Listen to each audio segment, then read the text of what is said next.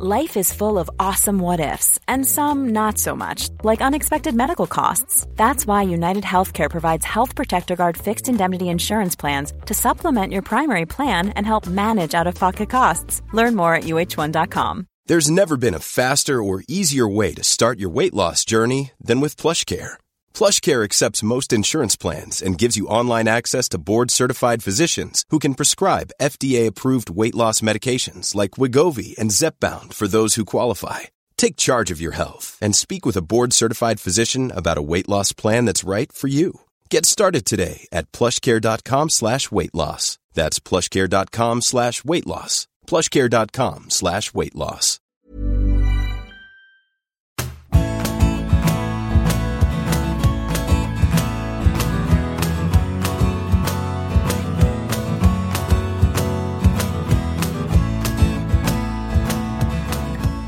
Welcome back to the 2022 Big Interview Oscars, a big interview tradition where Graham and Pete hand out their awards for the year in football. Half of our statuettes have left the podium, but don't worry, not a single one will have any salt, real or imaginary, sprinkled on them by unauthorized guests. Our next award goes for the best documentary. Nominations from our socios, those special listeners at patreon.com forward slash Graham Hunter included. Welcome to Wrexham, All or Nothing Arsenal, Messi, and from Socio Gareth Scriven, Together Stronger, the BBC's documentary on Wales reaching the World Cup. As Gareth points out, well, we did have to wait 64 years.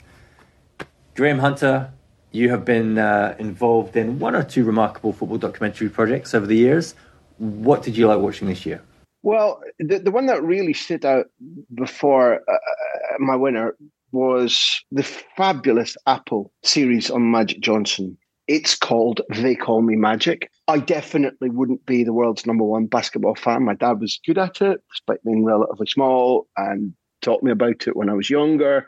And yeah, as a kid, um, growing up in early 70s Britain, you see, you hear the whistling of Georgia Brown, is it, as the as the Globetrotters go on their world tour. But basketball doesn't quite do it for me. Um, I I never asked Pete about this, but I know Neil, you're a bit of a Michael Jordan fanatic. I met him, interviewed him, saw that the state. The thing that st- stayed with me was the okay, sort of meat cleaver hands. Um, you know, because they looked as if they could have taken your head off with a karate chop, but cut and, and scarred and leathery and bandaged everywhere. Amazing to look at. But Magic Johnson, I'd only known about peripherally, and they've done it.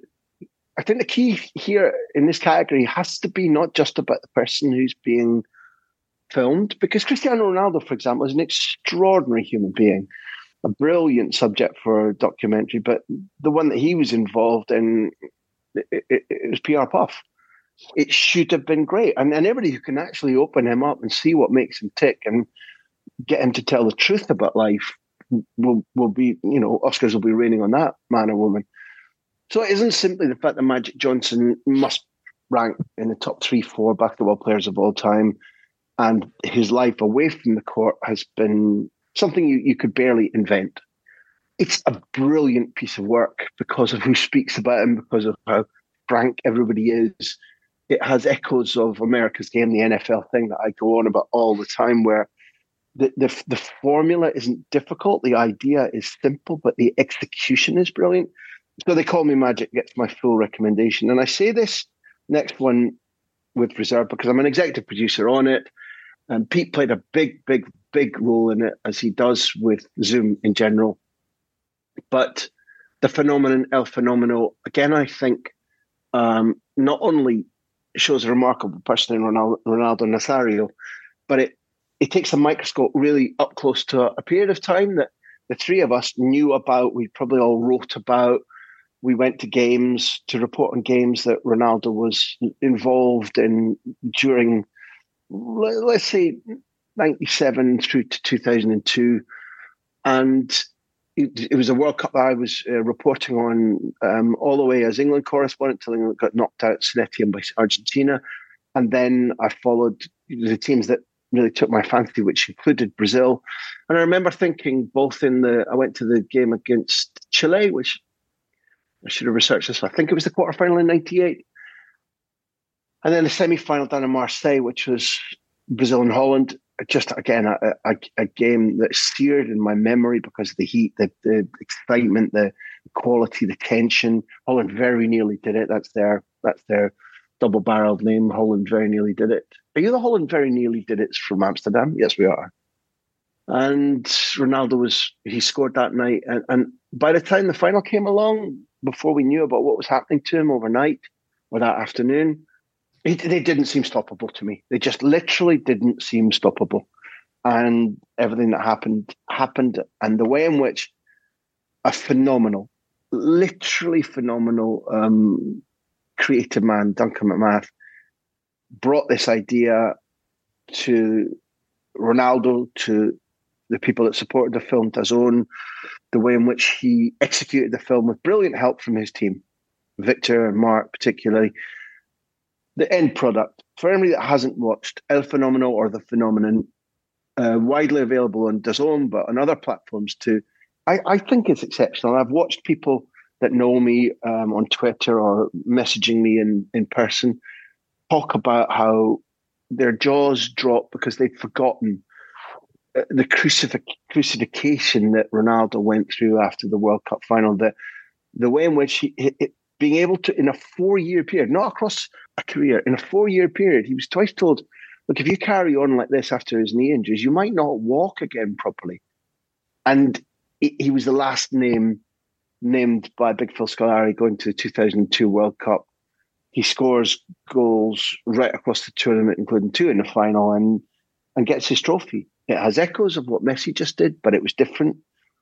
Uh, the end product, lift of a trophy is, uh, uh but the moment where he and Ronaldinho substituted off in the final, sit and kind of hug and cry, it's it's it's fantastic human tapestry. The the experience of life and how it can be it can it can tell you that i'm going to break you and then you break back. It's beautiful. I've only just realized that graham sat by a christmas tree so i'm going to put my uh, hat on.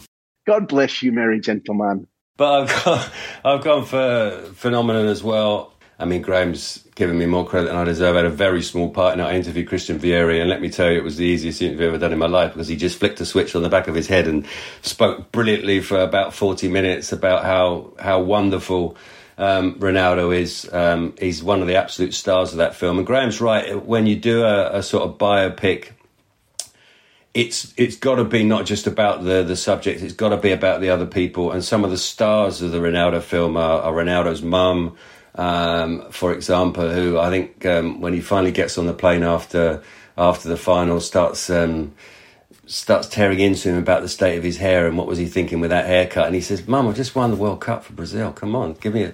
Cut me some slack here. Um, it's a fantastic film. There's a lot of humour in it. There, there's a lot of things that um, that you didn't know before. I think the the stuff with Roberto Carlos and Ronaldo sat together talking about what exactly happened you know, in the, in, the, in their hotel room before the '98 final. Um, so yeah, my my vote um, goes to Phenomenon.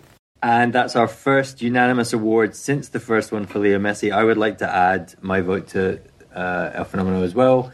And if you haven't, listener, watched that yet, then uh, I think we all urge you to do so. Our next Oscar is for Best Costume Design, which simply is the best football kit currently in play, is our only stipulation.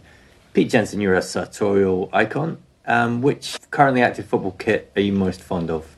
Well, the, the category costume design lends itself to, to, to giving a special mention to the messy tunic that he wore in the World Cup final, and, and just set me thinking about how that's been a missed opportunity over the years. You know, would would the the picture of Maradona lifting the trophy in '86 been all the better if he'd been wearing a poncho and, and a big sombrero? You know, and uh, maybe Klinsmann dressed as a beefeater when he was uh, given the the, 90, the Euro '96 award.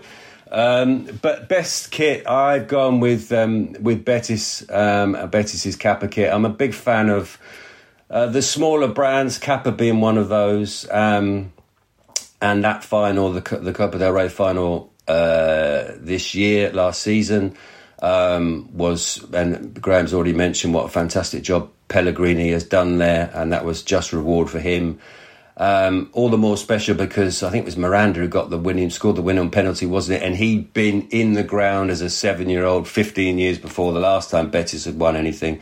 So it was a special final and a, a special winner, and I do love that green cap of Betis kit. Graham, just before we get to you, Socio's nominated uh, kits including Aberdeen away, Mexico away, and from Socio Andrew Anderson the Motherwell third kit, the profits from which go directly towards four mental health and suicide prevention charities. Uh, those three kits, incidentally, will will show in the socials, but they all have one thing in common, which is this kind of retro um, look to them. I don't think you can beat the current, and it pains me to open this door to, for you, for you, Graham, so easily. But I don't think you can beat the current Aberdeen home. This is what's called crashing the intro. If you're a radio fun DJ in the 80s.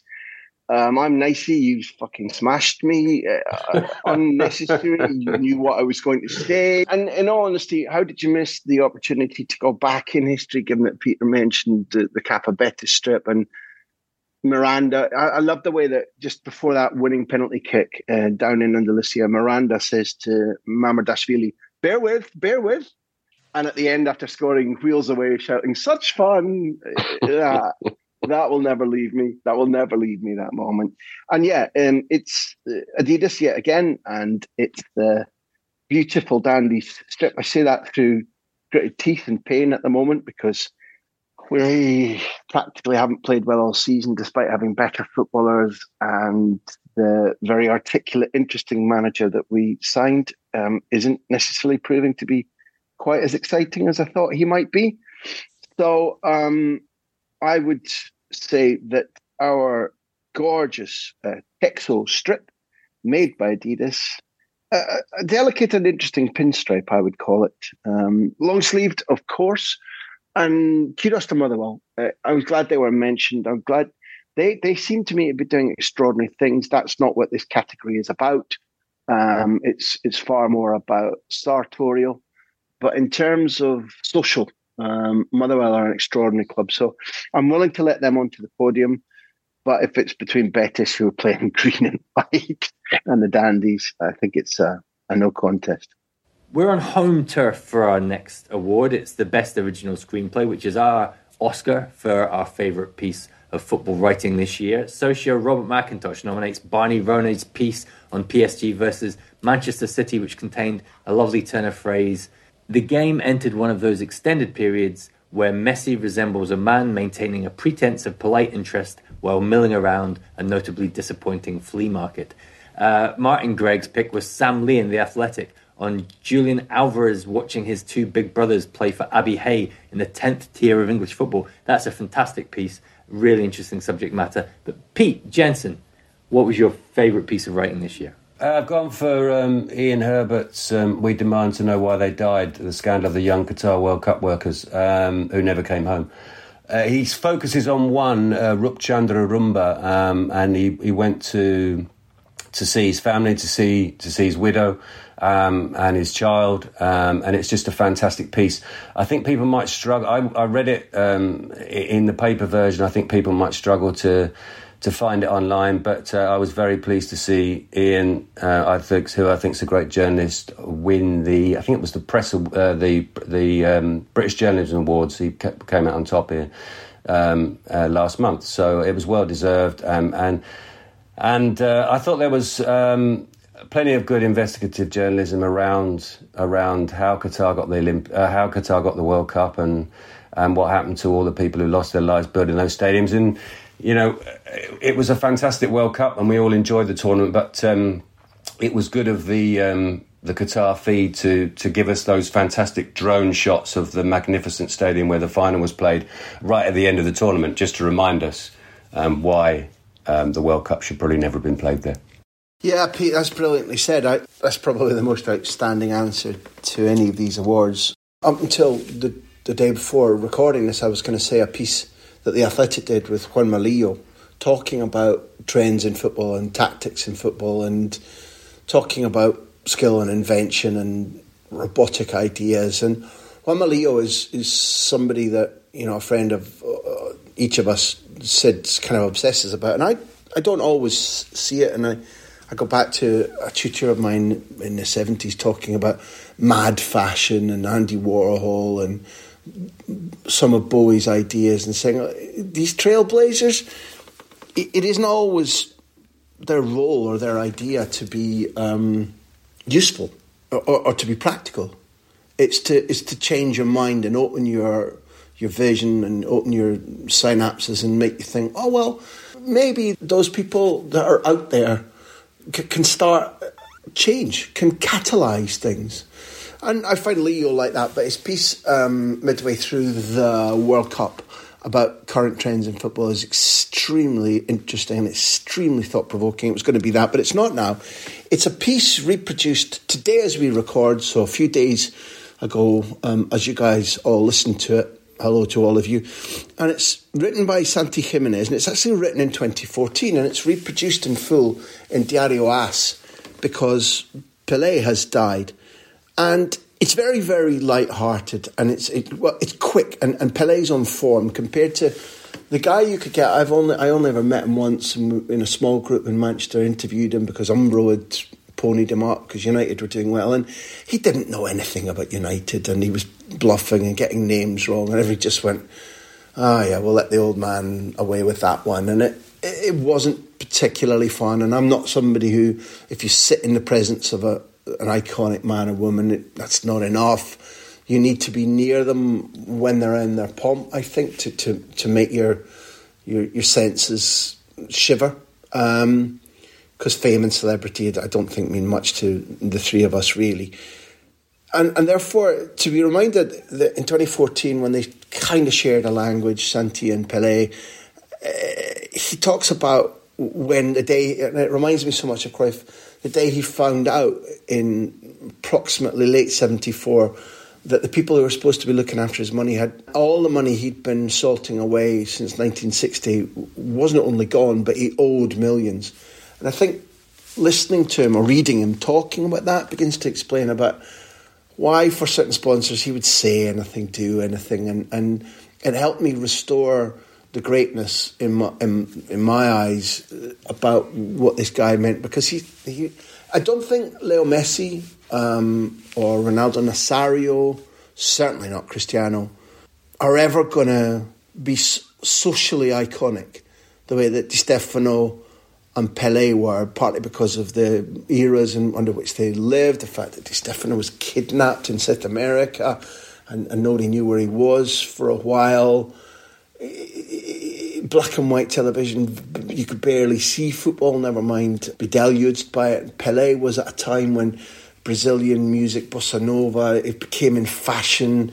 He, he, he's the first footballer's name I can remember knowing and shouting when we were playing in the garden with a leather football if you scored. And iconic for so many reasons beyond his talent. But this interview talks about his love of Xavi Hernandez, talks about um, his he, he's very defensive of the World Cup in in Brazil and that the people don't want it. The people, it's not that they don't want the World Cup football; they're angry about the corruption, and, and it's not football's fault. It's just it's just an interview that lifted my heart.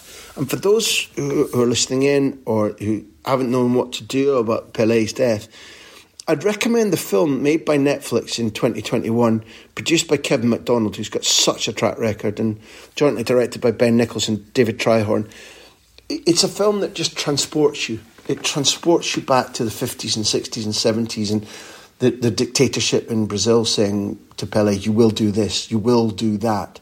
And the, the way in which, in the 50s and 60s, he was deluged with attention. He was pushed and prodded and demanded of uh, in a way that we think is a modern phenomenon because of social media, and it's not. And the patience he showed the, the gentle, bemused, friendly, professional patience he showed as a young man, long before he lost his money, long before he, he changed and became something in public that that wasn't that enjoyable to, to, to see or listen to. It, it, it shows you the man. It, that, that people had so much access to him in those days, uh, in, in, in moments when nowadays you, you'd pay a king's ransom to be that near an, a global icon with a camera, and they obviously didn't. And if anybody's unsure about Pele's legacy, Um, that 2021 uh, Netflix film is, is the one to to go and you know take, slake your thirst, and therefore Santi Gimenez and Diario As write, writing about an interview with Pele is, is the thing I choose. It's time for a quick break now and a word from our sponsors. Back soon.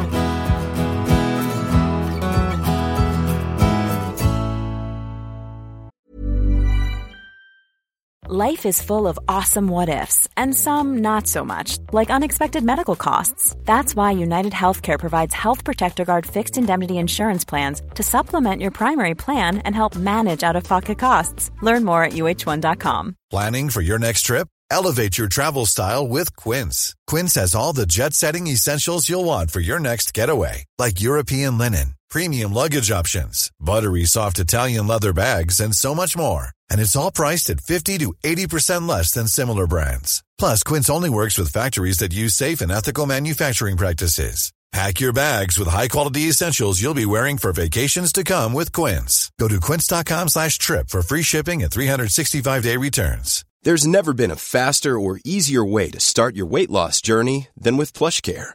PlushCare accepts most insurance plans and gives you online access to board-certified physicians who can prescribe FDA-approved weight loss medications like Wegovy and Zepbound for those who qualify.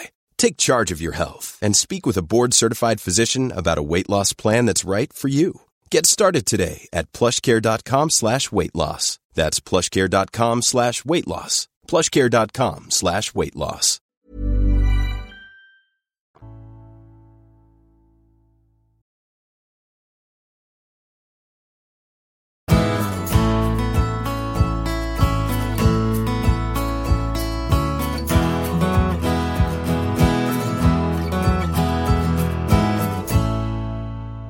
Welcome back to the big interview Oscars. Before we proceed, quick question. What is the best football film and why do we all know what Graham Hunter is about to say?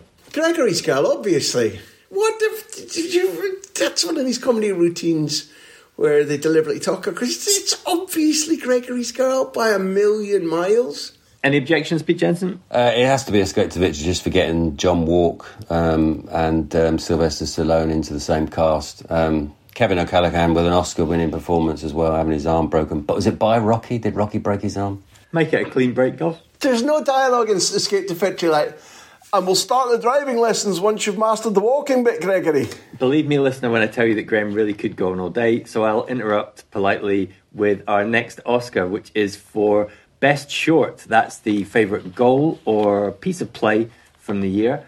Uh, nominations from our socios for this one included both Mbappe's falling volley and Di Maria's finish to that wonderful team counter attack in the World Cup final.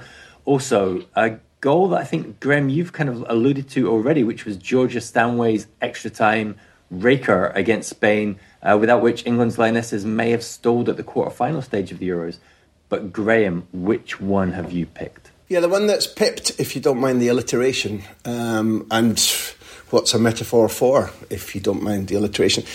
At Stamford Bridge, when Benzema produces that header, which is geometrically and in physiological terms impossible. Um, again, that will never leave me. That goal will never ever leave my memory. It will never fail to um, confuse me about how he does it, particularly as Mendy at that time wasn't in decline and, and didn't look like a goalkeeper that such a ridiculous header could beat.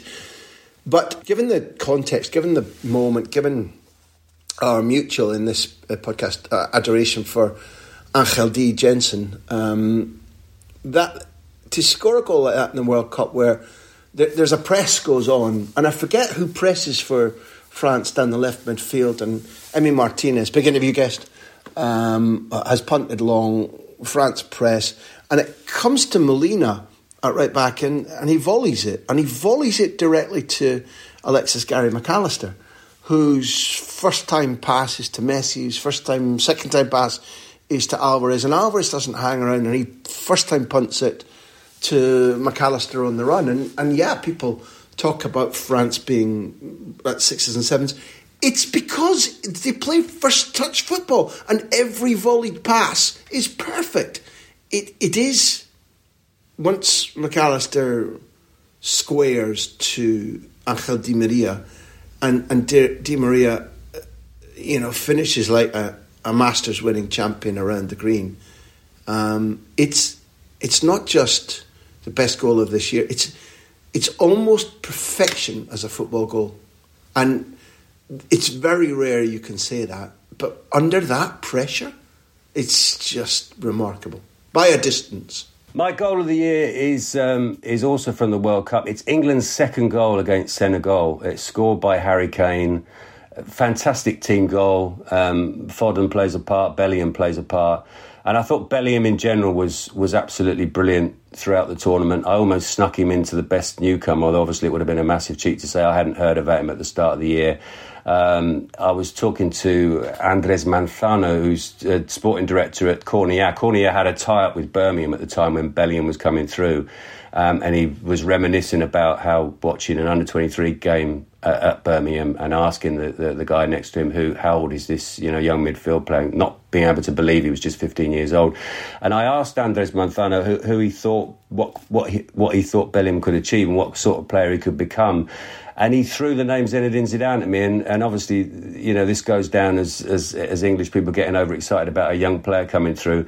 But I do think there are similarities in terms of the elegance, in terms of the physicality, um, and in terms of the, the, the versatility as well, and all the different things that he can do in midfield. And he scored goals in the World Cup, and he set goals up as well, and, and that goal he set up against Senegal, which Kane scored, is my uh, my best goal. And as we move towards the end of our Oscars show, we come to the Lifetime Achievement Award. That's for a player who reached a milestone or perhaps stopped playing this season, somebody who put the cherry on top of their Sunday during 2022.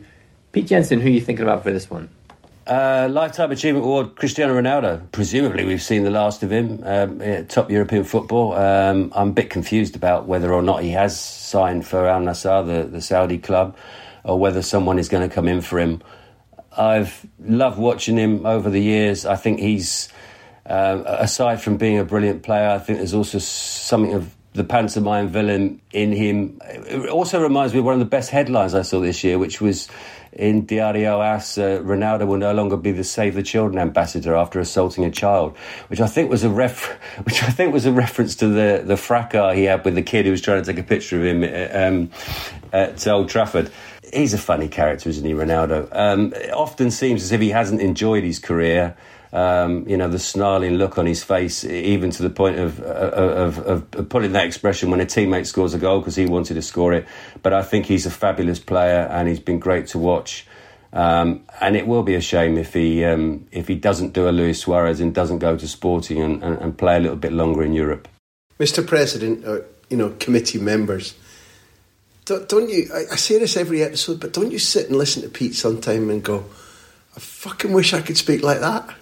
Like Cristiano Ronaldo, he looks as if he hasn't enjoyed his career.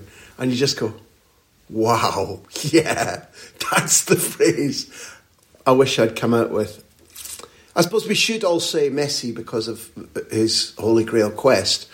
And, and it is Messi, but, you know, honourable mention for Benzema, whose Ballon d'Or victory really excited me because it was so merited and because he's such a beautiful footballer. But like I'm deliberately going to step aside and say Gerard Piqué. Um, it ended ignominiously, ignominiously with him being sent off um, in uh, Navarra, in Pamplona against Osasuna as a non-playing substitute who gives the referee so much verbal abuse, and he was absolutely he was a magnificent beast. So he was. He was the Marvin Hagler of football, I think. Um, pugnacious but elegant. He won everything. He's a he's a lunatic. He's dangerous. He's a really he does bad things. there is no doubt about that.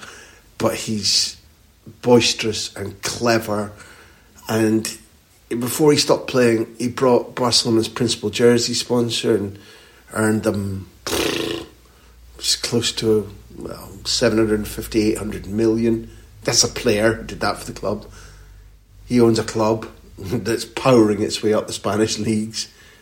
He co-owns the Davis Cup.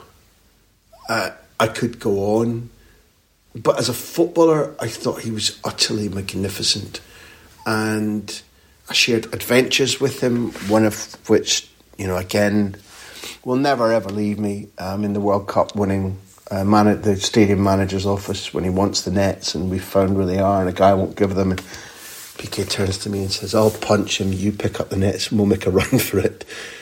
On the pitch, he played like that. That phrase is he just didn't see limits. He didn't see rules.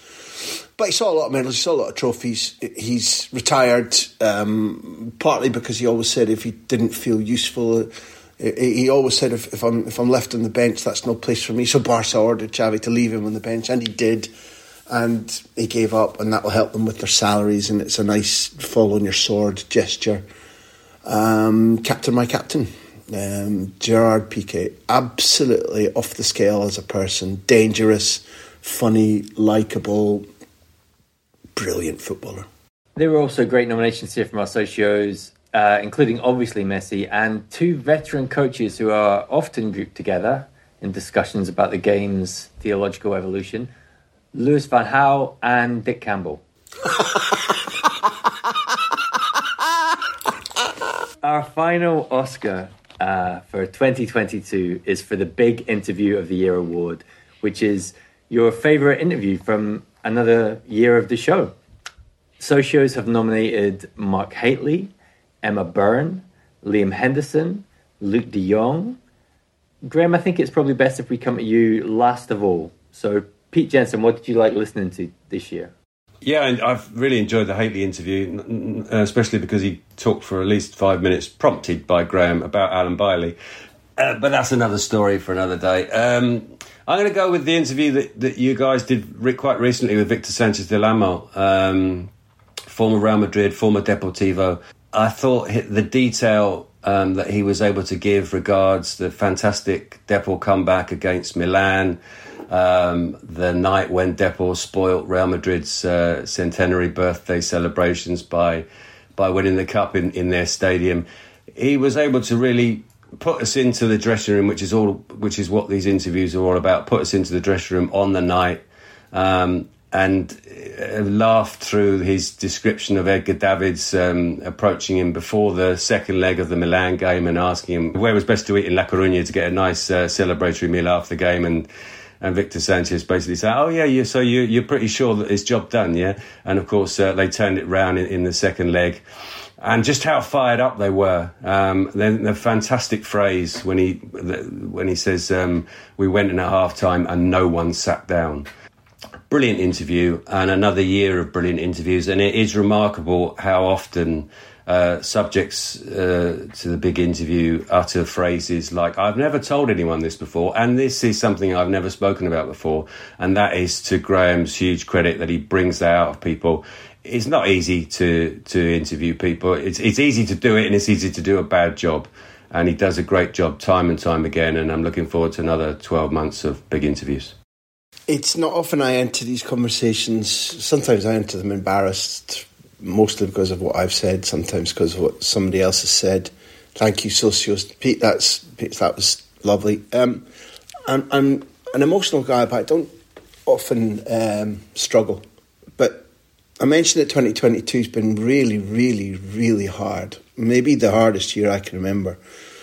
Yet, I'm looking at a list and I think that we sat down and interviewed Mark Hateley, Jan Fjørtoft, Chappie Ferrari and Cathro, Jaap Stam, Luuk de Jong, Bolo Zenden, Oriol Romeu, Jon Dahl Tomasson, Nedum Onuoha, David Moyes. The only failure of the year, and, and it needs to be said out loud, Bruno Lage, where we just didn't really click and connect, and there were reasons for it, um, partly to do with the mass punch up in an abandoned friendly half an hour before um, between Wolves and Levante.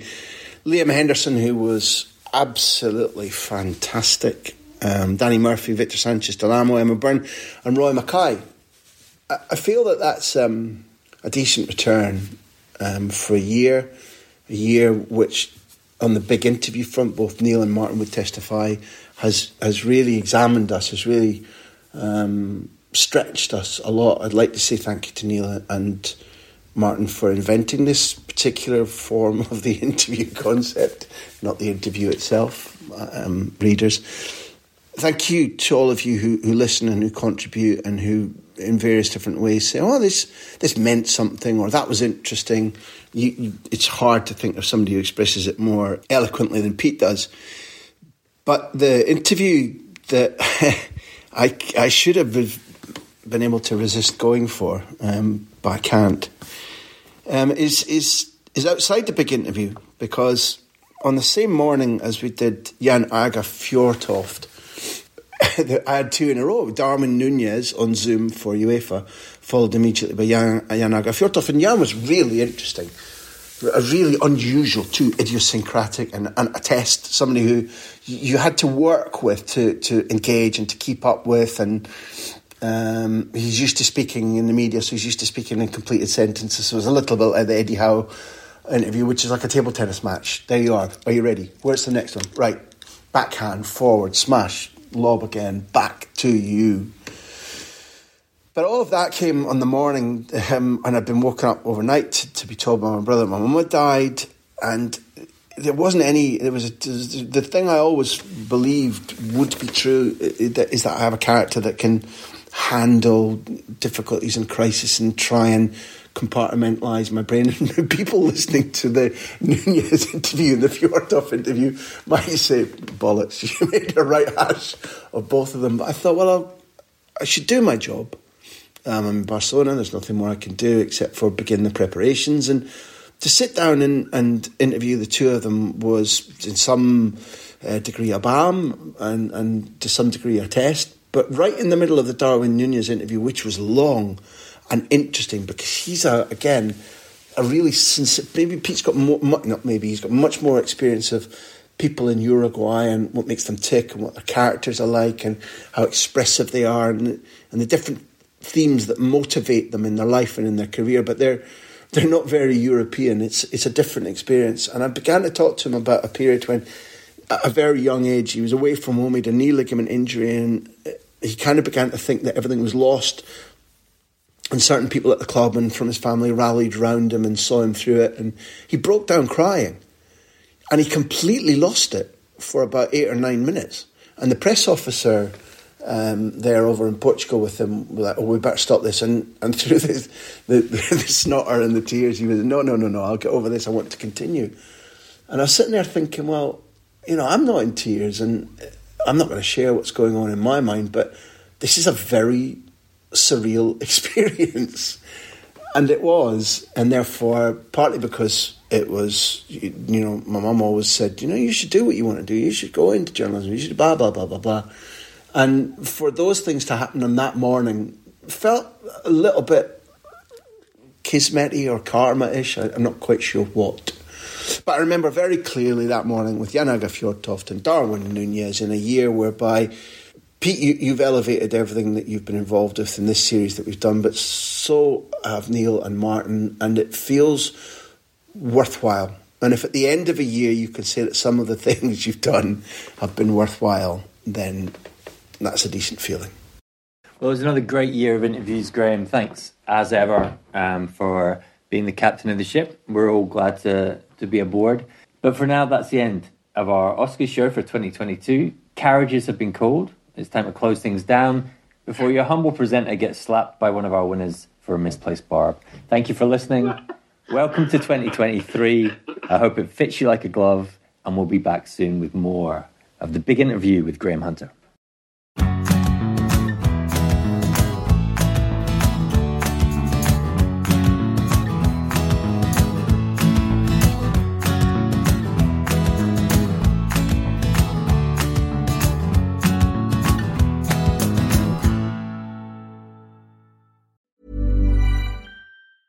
Hi, I'm Daniel, founder of Pretty Litter. Did you know cats tend to hide symptoms of sickness and pain? I learned this the hard way after losing my cat, Gingy. So I created Pretty Litter, a health monitoring litter that helps detect early signs of illness by changing colors, saving you money and potentially your cat's life. Pretty Litter is veterinarian developed, and it's the easiest way to keep tabs on your fur baby's health right at home. Go to prettylitter.com and use code ACAST for 20% off your first order and a free cat toy. Terms and conditions apply. See site for details.